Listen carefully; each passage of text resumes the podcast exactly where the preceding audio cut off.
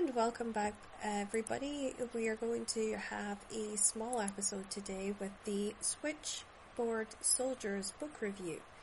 by Jennifer Chiaverini. Um, I absolutely adored this. It took me a while to read just because I have small, uh, a small print, which I kind of struggled with. Um, but I thought it, for a World War II novel, I was a bit curious as to what I was getting myself into, but from the beginning, uh, Switchboard Soldiers introduces us to brave women who took part in the war effort that changed the world. They were the first step that was needed in making the army equal between men and women, and they helped to get the vote for American women. I think this was, it was very interesting to me because it, it didn't just touch base on, you know, people having to make the decision of leaving home and going back to uh, war torn Europe or you know the sacrifices that they were going to have to make or what they were seeing or hearing or learning. Jennifer really dives into all that and she she kind of talks about how there's a change that's going on and a change that was needed in the world because it was very unsettled and it was a very unsure time for everybody and people really didn't know what was going to happen in every walk of life, no matter what country you were in, because everything was sort of snowballing into each other. Each of the brave women we are introduced to shows us their courage, the human aspects of what they risk, what it meant to risk their lives, and what they did to help the Allied forces with their communications and their telephones, um, you know, going from convents where they stayed right down to small wooden huts with cots that leaked, that went on fire, and all these other things that kind of happened along the way. And they show the most important aspect of war, which is communication and, you know, being aware that they needed to use certain code words, and these code words was changed, and their jobs really were their lives because they had to learn all these new codes and they had to know all these things that they needed to say. And I think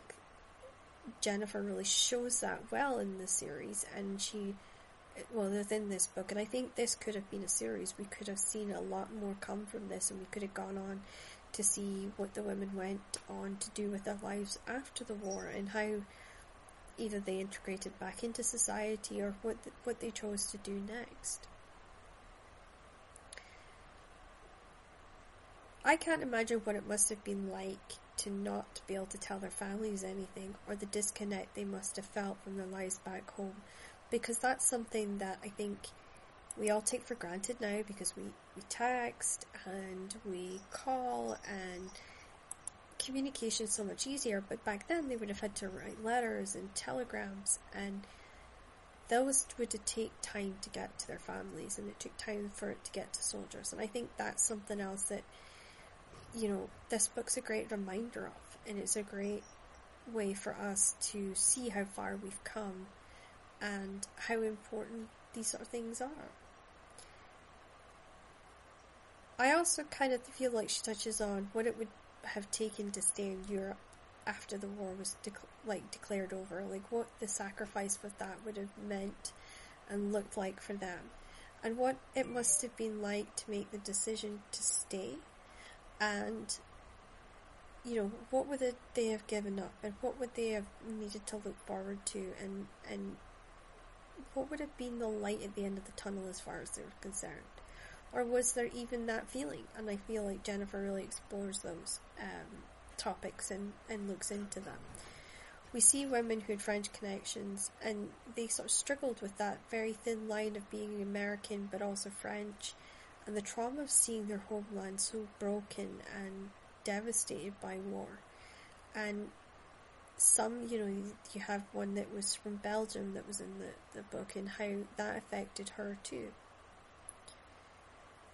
I think I I think Jennifer was able to deliver this story with honesty and compassion. And I think she did it in such a way that it was very smooth to read, it was very engaging, it had a very impactful impression that it leaves on you.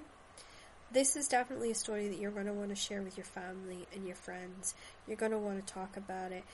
It's the kind of one that's really good for book club, I think, too, because I think it's going to have people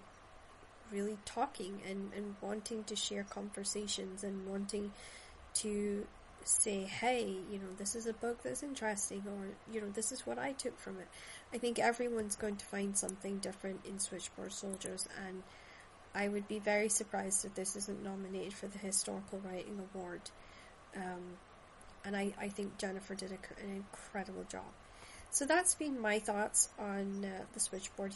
Soldiers. It was a 5 out of 5 read for me, and uh, come back next week and hear what we got on the podcast, but also, really importantly, we will have more uh, book reviews coming up, some from my personal TBR and some from the book uh, TBR list that I have for the podcast. This has been a book that I reviewed for the podcast, and uh,